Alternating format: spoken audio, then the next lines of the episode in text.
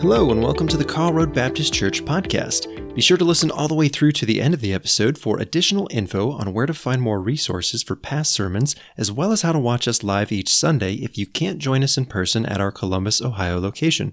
Let's prepare to hear this week's sermon and listen for what God is saying to you and what He wants to do in your life.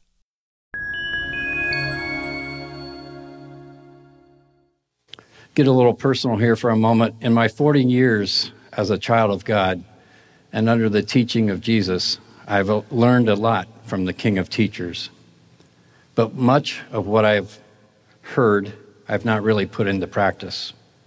To put it another way, much of what I have heard, seen, and read, teachers, you'll love this, goes in one ear and out the other.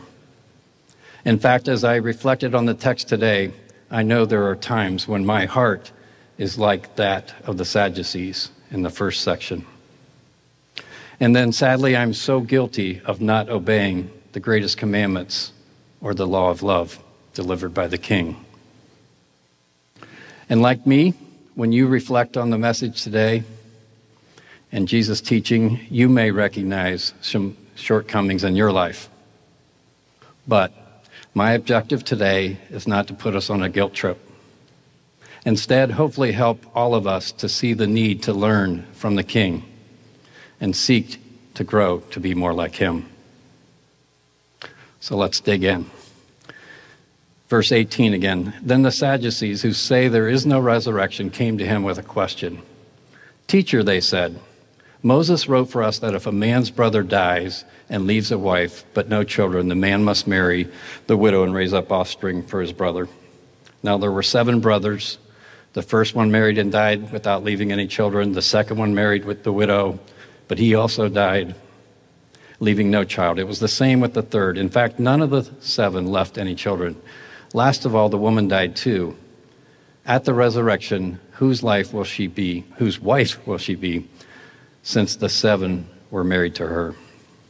First, let's note that the Sadducees addressed the king as teacher. And next, a little bit of background that I found as I dug into the Sadducees. They were small, they were powerfully and politically strong, they were wealthy and sophisticated, they were involved in the temple administration, and some of the Sadducees were actually a part of the Sanhedrin. The Sadducees were against the Pharisees and common Jewish believers. In other words, they were outliers in the Jewish faith. The message uh, version of the Bible in 1 Corinthians, Paul uses the phrase meticulous moralists. I think that kind of fits this elitist group, the Sadducees. And in my NIV commentary, it describes the Sadducees as more worldly and politically minded, theologically unorthodox. Again, outliers.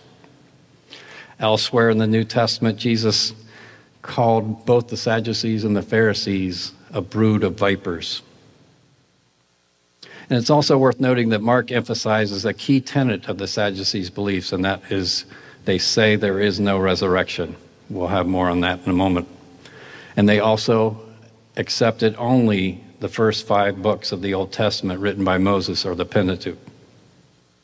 Two additional points on this part of the text.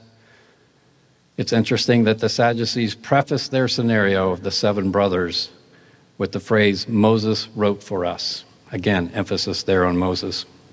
Then they call out a law from the Old Testament called the Levirate Law. I'll not get into that, but it's in um, Deuteronomy 25, and it goes into specifying this whole brother in law thing and the duty of him. Let's move on to chapter, verse 24.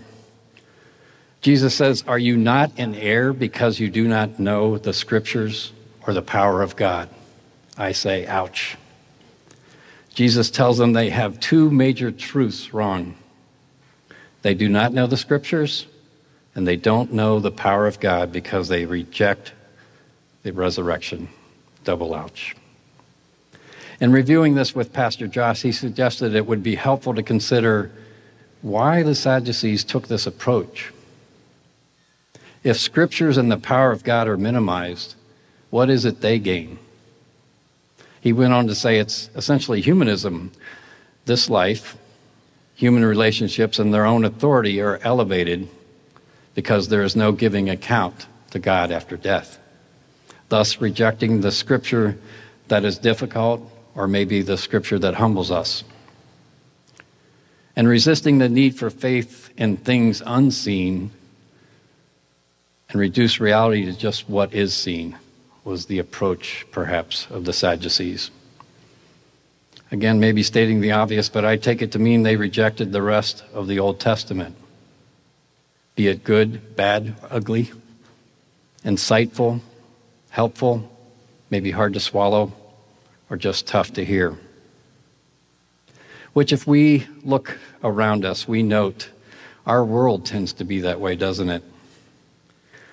We tend to ignore or reject parts of the Bible or rules that we don't like or that make us uncomfortable, which gave me cause to pause and wonder what are the things in the Bible that make me uncomfortable? Well, maybe do not judge others, take the plank out of my own eye, or some neighbors are really hard to love but I'm jumping ahead. And a few notes from commentaries regarding the power of God that's mentioned in this verse. A new order of existence brought by God's power. The resurrection life will bring with it a little different from what we now know. And another commentary says God not only creates a new order, but also defines relationships in the hereafter. Let's go on to verse 25. When the dead rise, they will neither marry nor be given in marriage. They will be like the angels in heaven. Please listen. Jesus the King, Jesus the teacher, Jesus the Word in the flesh demonstrates his authority. The dead will rise. Resurrection is real. Heaven is real.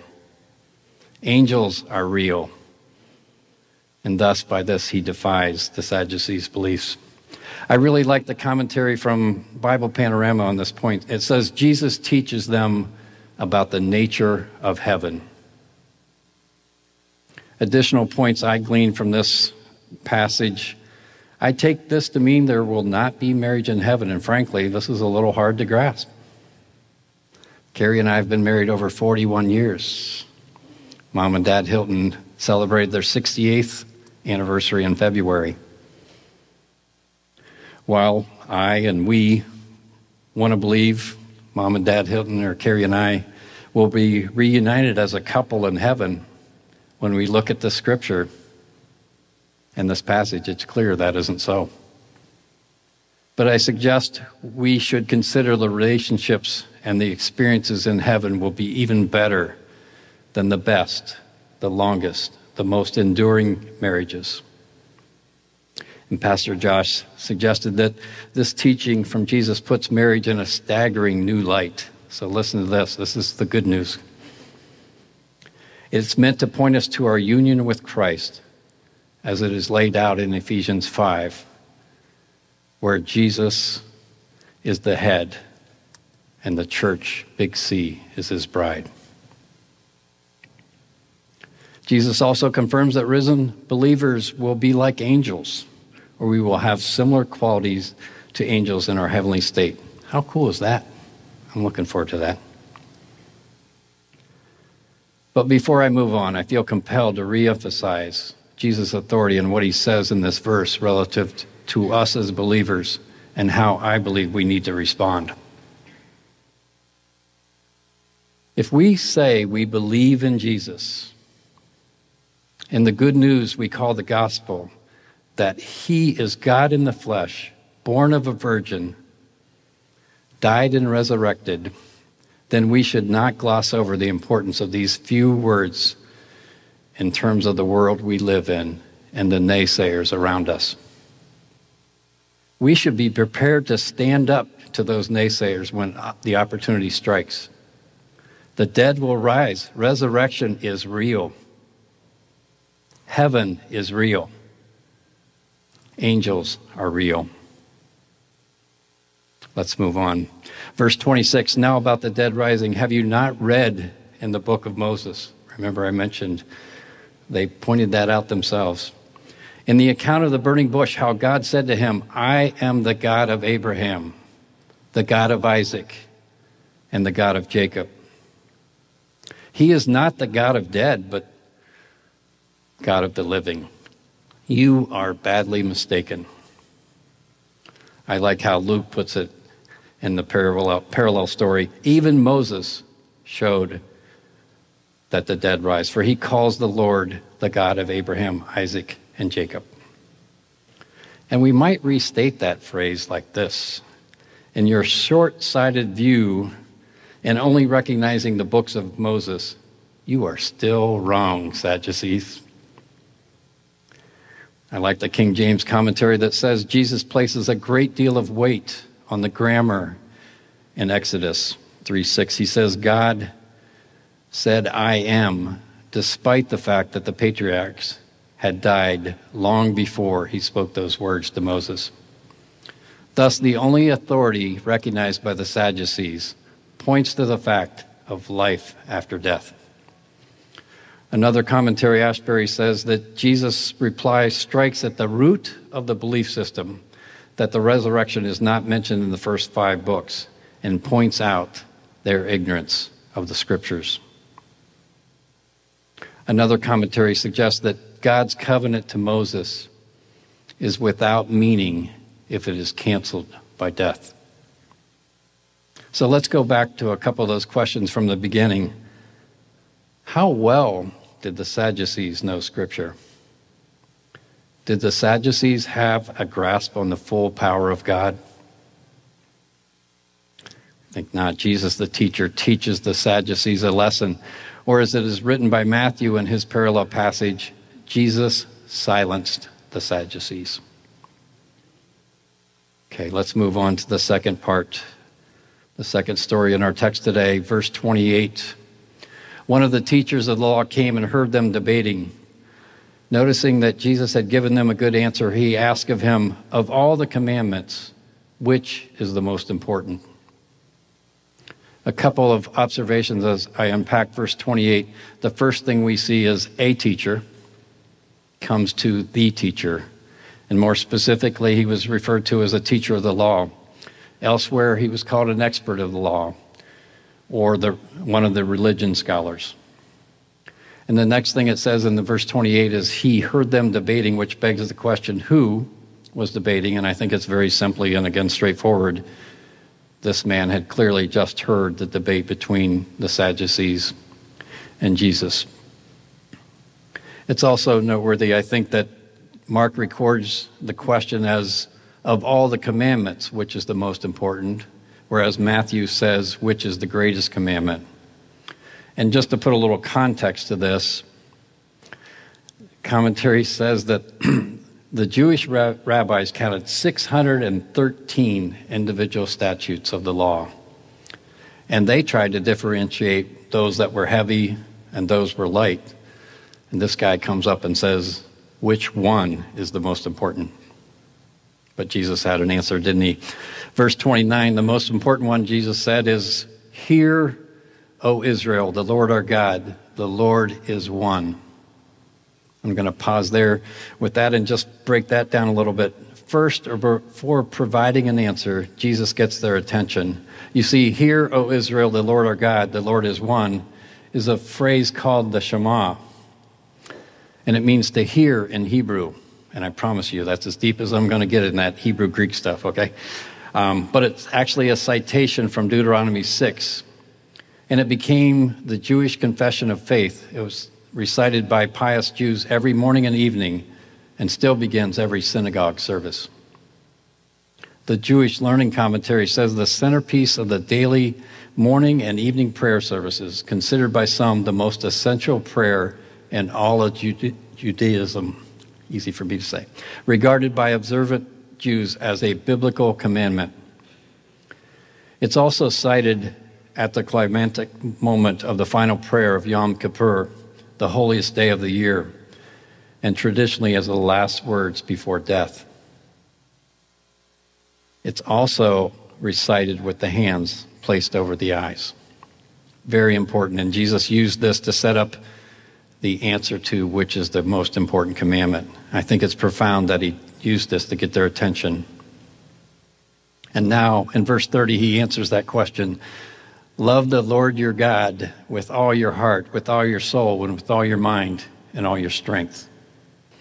Again, back to the Jewish commentary, it says this the reply that Jesus gives details the particular ways in which faith should be lived. I really like that. Ways in which faith should be lived. So then, how do we love God? We follow the ways of King Jesus. We know Scripture. We know God. And we pray like Jesus. And when I typed these words in my notes, the mental picture of Jesus praying at the Garden of Gethsemane came to mind. Oh, if we could only pray like that. And then there is no greater love or act of obedience than what Jesus did on the cross. And then I'm reminded that Jesus himself said to take up our cross and follow him. So then to know God will change our hearts, transformation. If we know him and love him, we will not live contrary to his heart. In other words, we'll have a heart like Jesus. Verse 31, Jesus continues. The second greatest commandment is this love your neighbor as yourself. There is no commandment greater than these. Let's look at James 2 8. It says this If you really keep the royal law found in Scripture, love your neighbor as yourself, you are doing right. Doesn't get more straightforward than that, does it? My commentary calls it the law of love, the supreme law that is the source of all other laws governing human relationships. In his daily devotional, God with Us, my favorite devotional author, Chris Tiegreen, provides what I think are several nuggets for us to ponder regarding, regarding this loyal law, royal law or law of love. He says this the rule of God is intended to be deeply internal.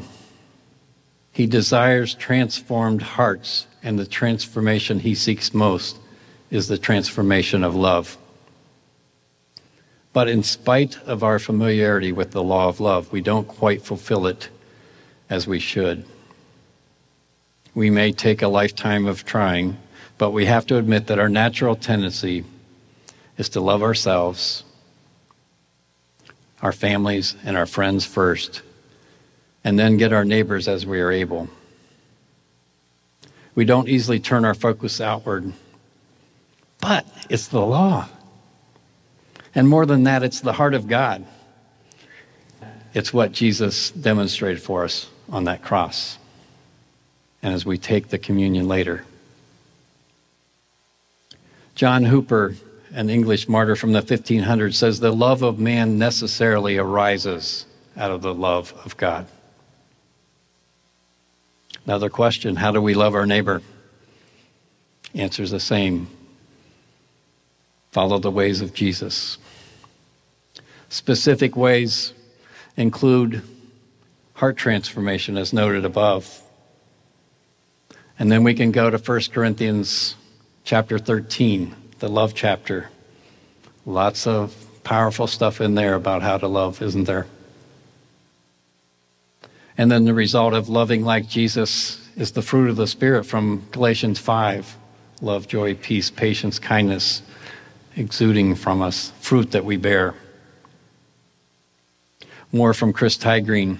He says this mercy, grace, hospitality are all ways to love our neighbor. And regarding hospitality, Tiegreen goes on and says, We need to think about this, church.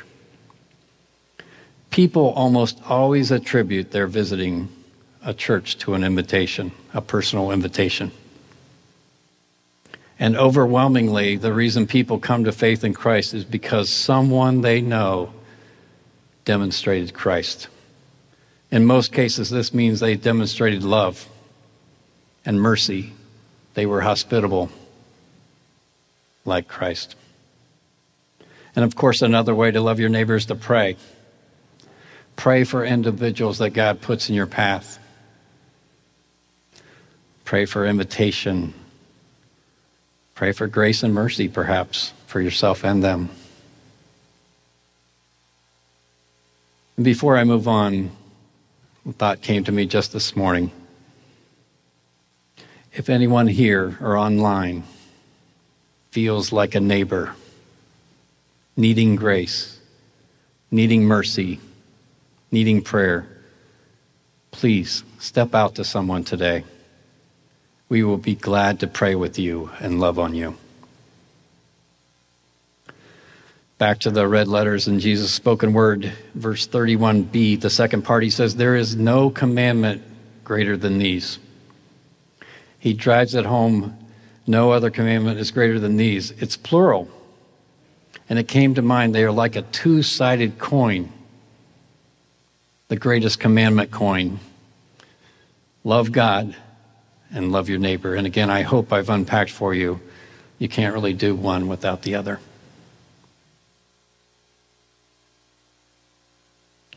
Moving on, verse 32, the expert in the law replies and says, Well said, teacher. You are right in saying that God is one and there is no other but Him. To love Him with all your heart, with all your understanding, and with all your strength, and love your neighbor as yourself. And it's more important than all burnt offerings and sacrifices. Pastor Josh reminded me, and I should pass this along, that this gets to some of the critique of the Pharisees and other leaders in previous texts that we've been studying. Doing lots of things for God while our hearts are not with Him. It's possible to offer sacrifices and do churchy things or avoid bad things, if you will, but not have the hearts that treasure or cherish God. A couple of weeks ago, we covered the cleansing of the temple and the courts there. That's one example. And last week, we believe Jesus was speaking directly to the Pharisees and the other leaders in the parable of the vineyard who were acting but not really living a worshipful life.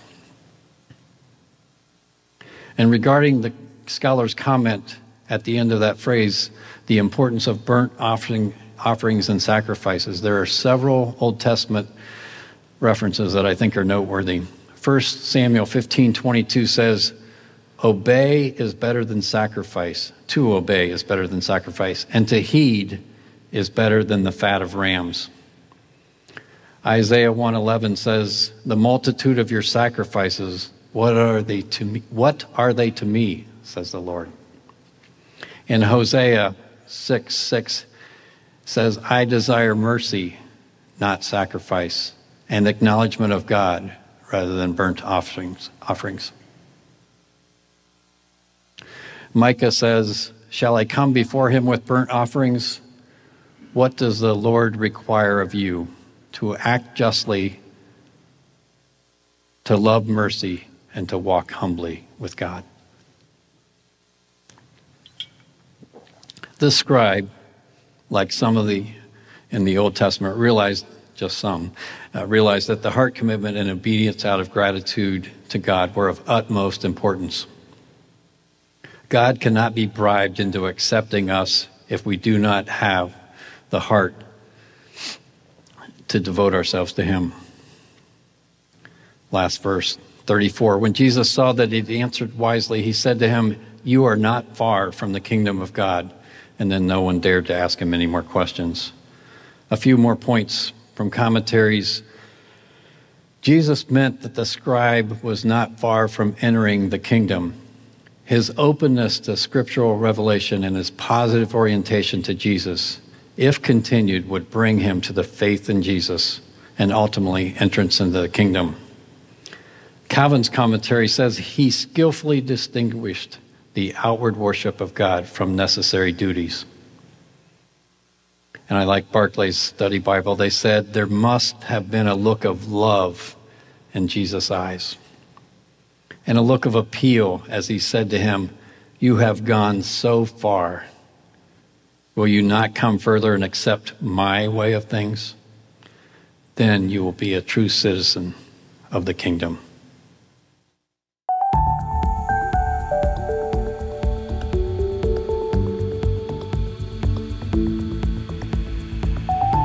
Thank you for tuning in to the Karl Road Baptist Church podcast. We hope you found something that can be applied to your life today and into the future.